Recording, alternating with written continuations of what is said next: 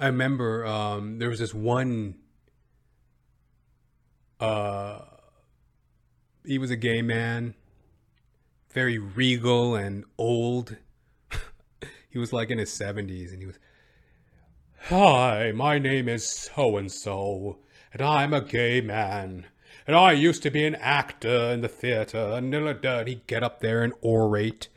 Oh, and he was a very well spoken older gay man, and it took him a while to realize that coming up as a gay man in the uh, 50s, it wasn't exactly easy, and da da da. I found myself in many doohickeys and uh, situations, and, and he, you know, he was kind of a charmer. You know, he could really rope you in with the charm. He was, you know, sort of like I said, very regal. I think he used to wear ascots, if I recall. I don't really know, but he was very charming to an extent. And um, but I remember one time, and this this is all based around my belief that we live in a world of cynicism, motivated by self interest. Nobody really cares. It's a cynical world. Cynicism, motivated by self interest. Nobody really cares. Who cares about gay rights, gay lords? Who cares about Black Lives Matter? Black Lives Matter activists. Who cares about feminism? Feminists. You see the trend?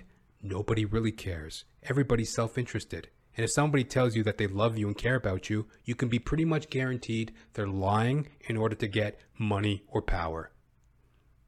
Isn't the best thing that we can hope to do is mind our own fucking business? Live and let live? Anyway, I'm I'm sitting at this. Uh, it was a meeting. It was actually um, the meeting had ended. This uh, recovery meeting. We went out for coffee. Everybody sitting on this patio drinking coffee. In walks that gay older thespian that I was talking about, right? And he comes storming in. I can't believe what just happened.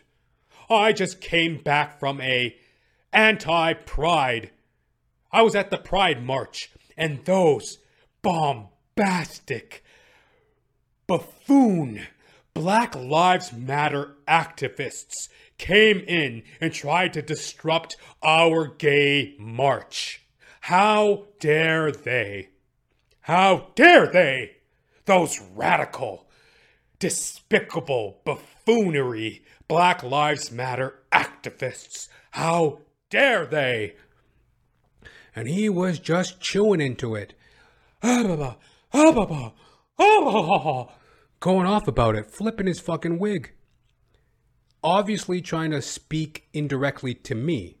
Because he like shuffled up right next to me and was just pompastic and just going off about it, right? And my whole thing is like I said, I mean, it ain't nothing particular. It's not like he offended me. I'm not even into Black Lives Matter and all that horse shit. You know, I'm I just kind of do for myself, mind my own fucking business. So it wasn't so much the black thing, it was the fact that I knew he was angry at black people. I knew he was projecting at me, and I was just I don't like when people project at me and talk at me. And if I don't have to be somewhere, I don't be there. So he's blah blah blah blah blah blah blah blah blah going off, right?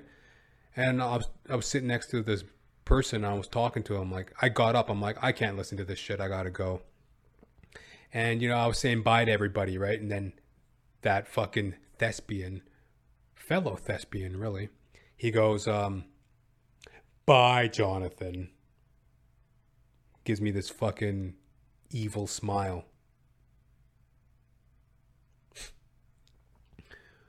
We're all self motivated, self interested and you know I, I he, he's like a 60 70 year old man swept up in his sexuality and it's like yo you're like 40 years past fuckable and well actually i don't know depending on the gay culture they they fuck until the cows come home but like he's like i don't know it's like dude like you're so swept up in your sexuality that you don't realize from my opinion it's all ego. And you're swept up in your lusts and your desires and you're turned away from God and you don't have any common sense in utility. All this time and effort and energy and emotion you put into your sexuality or your race or your gender politics, all this fucking time and energy people put into it when it's like, just do the good, normal thing to get good, normal results. Right?